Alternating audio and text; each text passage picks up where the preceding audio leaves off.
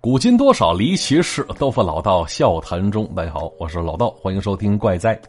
这两天大家可能都在关心某品牌汽车的新闻了吧？哎，我也在看，也确实为那个妹子感到冤得慌。你说吧，买个车花那老些钱，结果是个残次品，搁谁谁不闹心呢？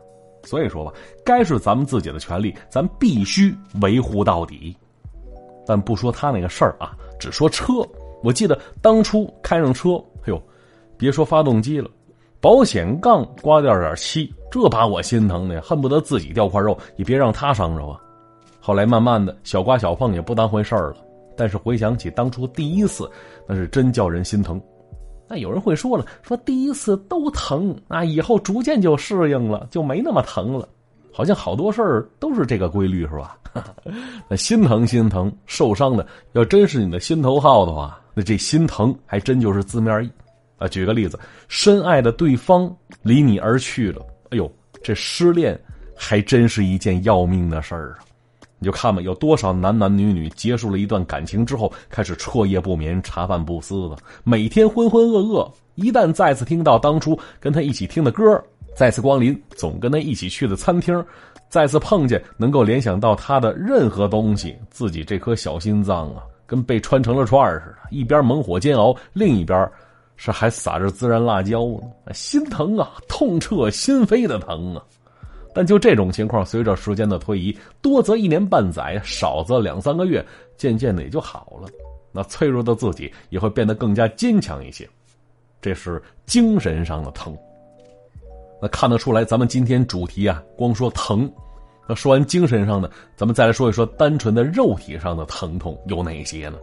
大家可以在留言区说说自己最疼的经历啊！哎，我就记得说有一次，就前几天的事儿，在家里削土豆呢，刮皮刀一个不小心插进我指甲缝里，那一刻，我家响起了杀猪般的嚎叫啊！过后邻居好心询问，说差点报了警了，这给我疼的跟古代上了酷刑似的。那还有一次，我记得是小时候去亲戚家串门去，吃饭之前似模似样的想帮忙摆桌椅板凳。他们家那个桌子呀是可以变形的那种，本来是四方小桌，四个边能掰上去，可以变成一个大圆桌子。但我感觉挺好玩的，于是上手帮忙掰一个角。结果呀，这折页力道是特别的大。我当时小，一个没抓稳，小手指的手指肚被撕掉一块肉。但是我清晰的记得，就那一瞬间，并没有感觉多疼，而是感觉挺害怕的。可是之后。面对那排山倒海一样的疼痛感，我喊都喊不出声了，满头冷汗。那这也算是一个挺疼痛的经历。那至于当初上小学，老爸骑自行车带我，我坐前边横杠，手被夹的十指连心；坐后边车座，脚被辐条绞的血肉模糊。可能那个年代过来的人都有过类似的经历吧。这回头想想，自己长这么大还真挺不容易呀。话说呀，后来我总结出一个规律，什么呢？就受伤面积越小，力道越大，这疼痛感越剧烈。比方说，一不小心小脚趾直接踢到桌角了，哎呦！再比如被媳妇儿掐的雀子的大腿根儿，哎，就这些小地方带来的疼痛感，是多么深刻的领悟啊！那说到疼啊，之前呢，听说过下面这种情况，不光是疼啊，说起来还挺吓人的。事情很简单，说是有位朋友生病需要做手术。话说当时那个年代，微创技术只在新闻里听到过，身边根本就没人尝试过。这小到阑尾炎手术，哎，都需要开刀在肚子上豁个口子，术后再进行缝合。当然，这过程是需要麻醉注射进行配合的。啊，小手术只需要局部麻醉，大点呢有半身麻醉，再大一些有全身麻醉。那当时这个朋友。做手术就是选择的全麻，因为他这个病啊比这阑尾炎要严重的多。他还记得呢，自己当时是赤身裸体躺在手术台上，这时候呢，麻醉师开始进行麻醉推药，不知过了多久，他就睡着了。可是等他再次恢复意识的时候，他本以为这手术结束了呢。哎，此时他的眼皮很沉，睁不开眼睛，但是啊，能听到身边医生互相间的对话。同时呢，还能听到一些器具叮叮当当碰撞的声音。但是最要命的是，就那股来自身体里边的疼痛感，他也是感受的淋漓尽致啊。这一刻，他才意识到，这手术并没有结束呢，而是正在进行当中呢。可自己为什么已经醒过来了呢？就那些声音，那些难以忍受的疼痛感，都是无比清晰的。不过自己就是睁不开眼，说不出话，想动动手指头都做不到。他强忍着这些难以忍受的疼痛，感觉自己内脏被翻来翻去的，切开又缝合。后来慢慢的，他又失去意识了，估计是被疼晕过去了。啊，等他再次醒来时，自己这回哎已经躺在病床上了，身上贴的都是监测仪器，脑袋里是一片模糊。至于上边那些感受。是他后来才慢慢回忆起来的，啊，起初他叫不准呢，那段回忆是真实发生的，还是自己受病痛折磨，从而做了一个梦啊？那直到后来，他从一位医生那里知道一个名词，叫做“术中知晓”，全称叫做手术麻醉过程当中的术中知晓，啊，据说发生几率很低啊，常见于全身麻醉的病人快苏醒的时候，但最要命的是这术中知晓。同样也会发生在手术做到一半的时候，就这时候，在肌肉松弛药物的作用下，病人是没法活动的，就连眼皮你都抬不了，声带你都震动不起来，全身上下所有的肌肉都使不上劲儿。那再加上辅助呼吸器堵着嘴呢，所以病人吱不了声。但是就此时，病人对外界的一切感知都恢复到了正常状态了，也就是说。他能感受到这开膛破肚的痛苦，却又表达不出来，无法让大夫知道。就说说这种感受，太可怕了吧！当然，不光这样，就全麻患者一般都会有逆行遗忘症，什么意思啊？简单来说，就是当事人会丧失事情发生那一刻之前的一段记忆。啊，举个例子吧，就是有些人，哎，你看啊，发生了车祸，造成脑震荡之后，尽管身体恢复了，但是对于车祸发生那一刻之前的一小段记忆，他是想不起来的，失忆了，这就叫逆行遗忘症。那除了脑震荡还有电击之外，麻醉也可以引发这种情况。所以啊，尽管那些倒霉蛋患者经历了术中知晓，强忍住了那些疼痛，可是过后呢，大部分情况下。他们却很难完整的回忆起那段痛苦的经历，这叫太他妈可怕了吧？谁知道自己当初到底经历了些什么呀？那古有关云长边下棋边刮骨疗毒，今天呢有手术做到一半麻药失灵，躺床上疼得死去活来，但面容表情依然是云淡风轻。哎呦，可惜呀，过后就忘了，没法跟别人炫耀一番哈。哎，想来想去，这事儿。算是一个比较疼而且很可怕的经历了吧？当然啊，听到这儿大家也别害怕。就现在医术那多昌明啊！现在的麻醉师会通过脑电波检测患者的大脑活动情况，但凡出现任何情况，都能从仪器当中表现出来，进而采取相应措施。所以说，那种悲剧啊，只能发生在以前了。从现在开始不会再有了。但是啊，话虽然这么说。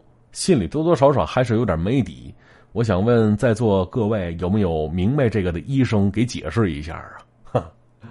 其实说到手术的疼痛，我还真就感受过。我记得上高中的时候得了急性阑尾炎了，当时就在我肚子上开了一刀，当时是半身麻醉，只感觉随着麻药一点点往后背里推，自己大腿渐渐就不是自己的了，那触感像摸别人大腿似的，没了知觉了。但虽然是半身麻醉，翻动内脏找阑尾之后，如何剪断又如何缝合，这过程感觉的还是挺清晰、挺遭罪的。那我说我怎么经历这么多事儿呢？行吧，天将降大任于。当然，之前听过一种说法，说疼痛啊划分为十二个等级，但后来听说那十二等级是网友杜撰的，确实有点不太准确。要说最轻微的疼痛，其实是痒。东北话叫刺挠，哈哈，程度不够，却也刺激到了神经，要用更加强烈的痛才能消解掉。所以说，痒跟疼其实是一回事那程度最重的疼是哪种呢？有人说牙疼呗，尤其是智齿发炎，那没着没落的疼让人受不了啊。也有人说痔疮，那坐立不安的疼，就好像里边扎了根火筷子似的。哈，也有人说是溃疡，甭管是口腔溃疡还是胃溃疡，就那种感觉，碰一下那简直要死要活的。嘿，那说这些的人估计都是男的，要不就是小丫头片子，因为这些疼痛在生孩子面前都不算什么呀。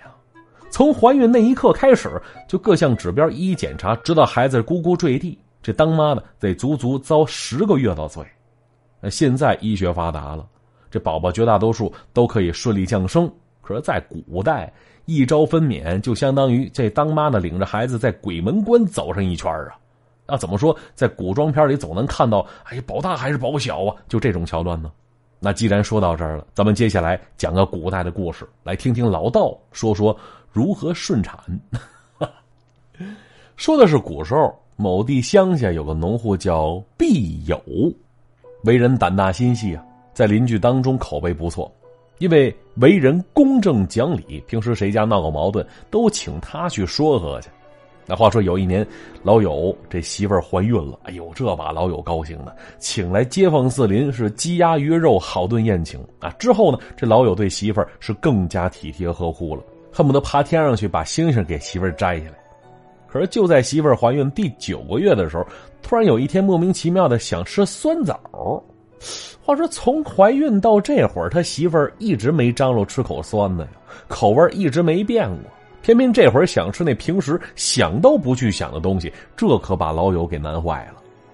要说这酸枣，其实也值不了几个钱，但是他们村没有啊，得去隔壁镇子上去买去。但这会儿眼看都下午了，儿媳妇儿呢是随时随地都可能临盆。老友劝媳妇儿说：“忍忍吧，等生完你拿酸枣当饭吃都行。”但要说这个孕妇本来激素就紊乱呢，脾气非常暴躁。一听老友这么说，当媳妇的哇的一声就哭了，说老友对她不好，不够爱她。说生完吃顶什么用啊？现在就要吃，没办法，谁让他是宠妻狂魔呢？老友心想，反正家里边啊，母亲丈母娘都在旁边陪着呢，稳婆也早就打好招呼了，自己就跑上一趟镇子，腿脚麻利点，应该不会那么寸，赶上这会儿生产吧。于是托付好一切之后，老友是一路小跑去了镇子了。还好啊，到了地儿正好赶上小贩收摊他将人家酸枣都包圆了，提着口袋又是往家一路小跑。结果没走多远呢，这天可就黑了。话说老友走在乡间小道上，心里只顾着着急。走着走着，突然看到前边出现了个女人。只见那女人慢悠悠的也是往前走着。老友看看四周，没再发现第三个人，心想：这黑灯瞎火的，自己一个大老爷们儿，别再给人姑娘吓着。于是想错身超过去，走在人家前面，让那姑娘走后边，人家不就不害怕了吗？哎，结果呢，就在他俩并肩之时，哎，老友突然感觉这姑娘有点不对劲儿啊。按说啊，这女子走夜路，胆子再大，也不应该这么淡定啊。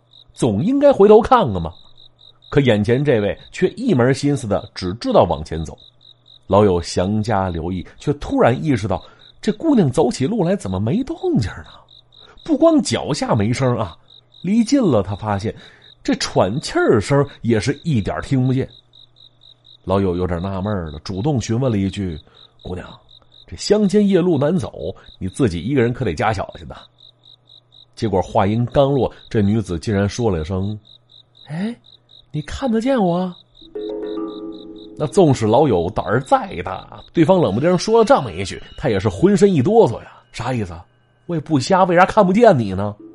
这姑娘说了：“哦，您别误会啊，我是说呀，我不是人。”哎呦，这老友一听，腿都跟着一软呢，差点坐地上去。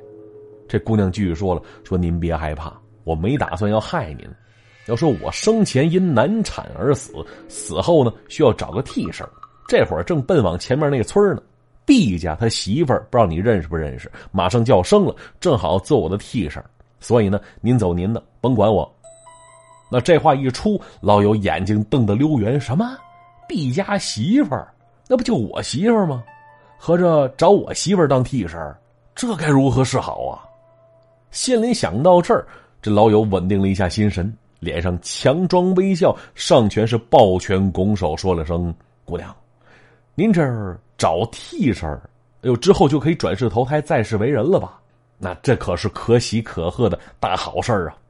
那这一份祝福，听得这姑娘美滋滋的，也是抱拳回礼。而这时，老友说了这么一句：“说姑娘，以前啊，咱们就闲唠嗑，你别痴心。不是以前，就对于你们这个身份，我只闻其声，没见过真的。那现如今亲眼得见，您跟我说说呗，这替身要怎么抓呀？那咱知道，这要套他话呀。”但姑娘傻呵的，一听头摇的跟拨浪鼓似的，说：“这怎么能对外人说呢？其中门道啊，都是咱们业内老前辈亲传教授的，随便跟别人说，可是要出大事的。”老友一听，嘿，这姑娘嘴还挺严，于是点了点头，说：“姑娘说的是啊，此乃你们业内的秘密，是我唐突了。只不过呀，我打小听家里长辈说过，说这世间游魂野鬼，但凡找寻替身。”都得先要了对方的性命才行。那比方说，你看那水鬼，那是遇到河边行走之人，那水鬼就抻出胳膊把他拽进水里淹死，之后才能成了他的替身。那吊死鬼呢，也是类似的做法。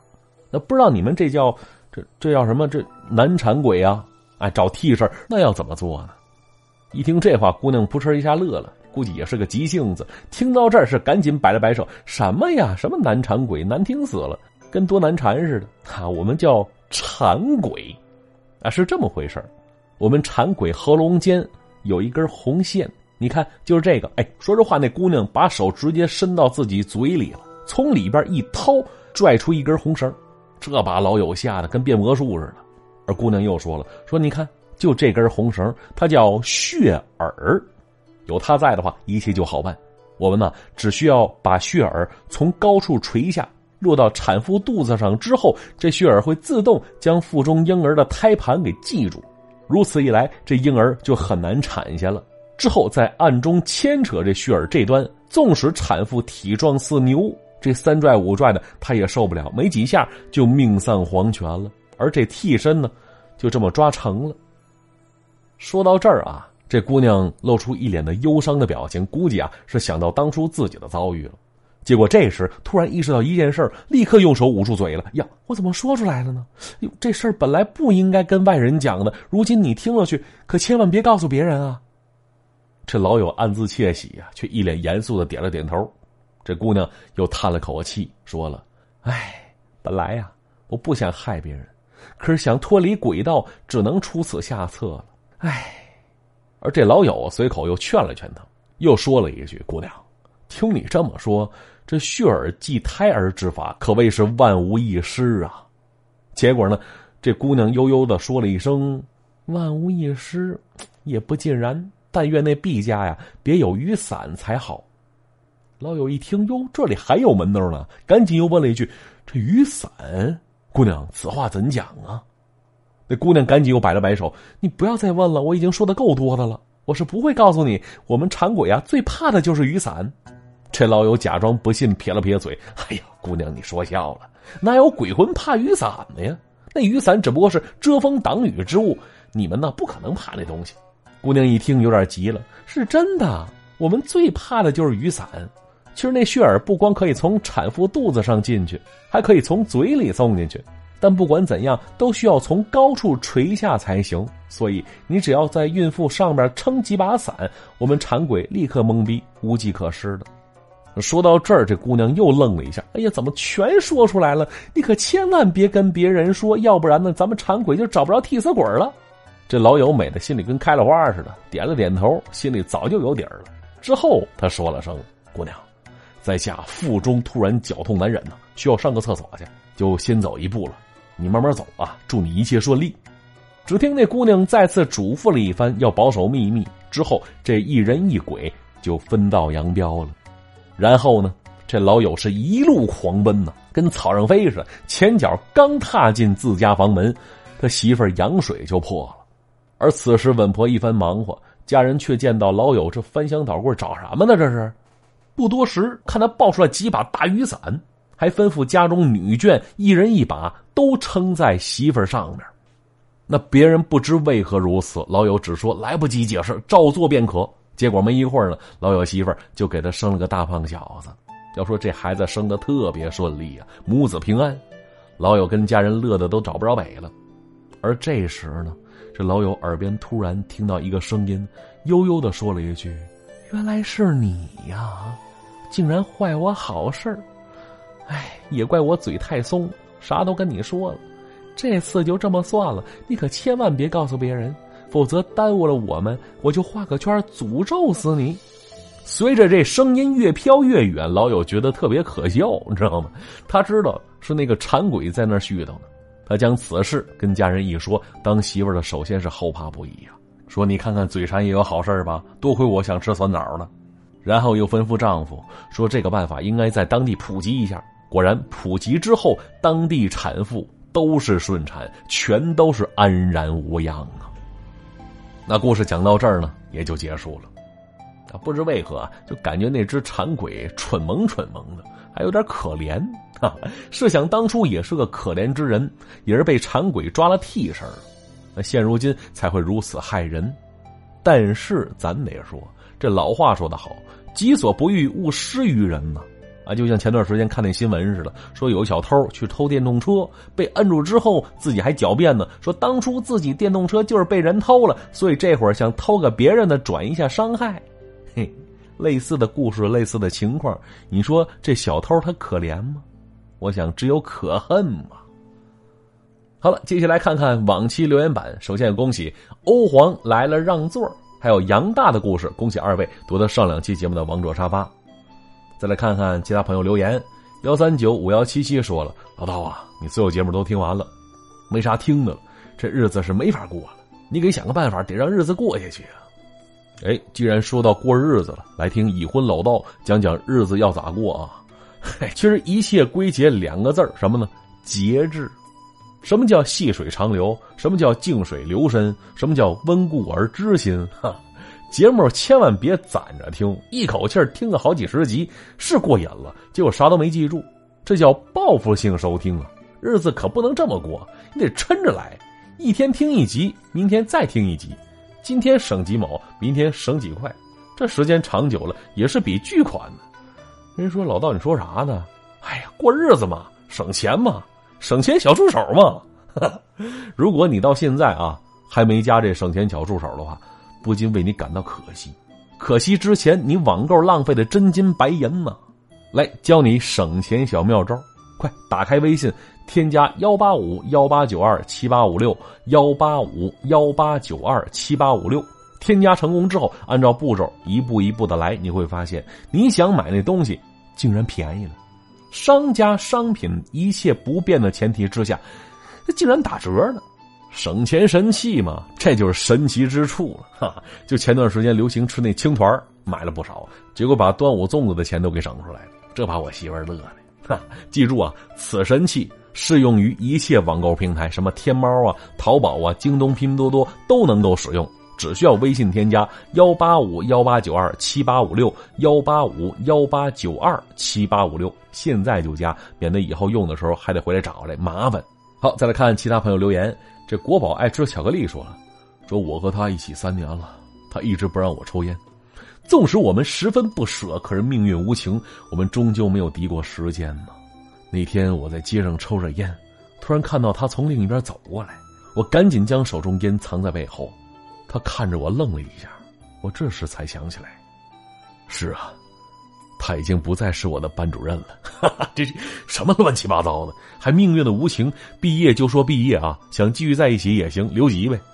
老道的钢铁粉说了，说我不要沙发，我只要静静听老道讲故事。一天不听老道，就跟吃饭没筷子似的。要是两个人一起洗，那个问题估计十五分钟搞定，你们懂的。什么玩意儿？搞搞啥？搞定？还十五分钟？我是我听差了。好，再次提醒各位啊，如果有精彩的故事或者是离奇的见闻，都可以分享给我。老道个人微信是。主播老道四个字的全拼，再加上五二幺，我在微信上等各位。今天节目就是这样，各位别忘了点赞、留言、转发、评论，我们下期再见。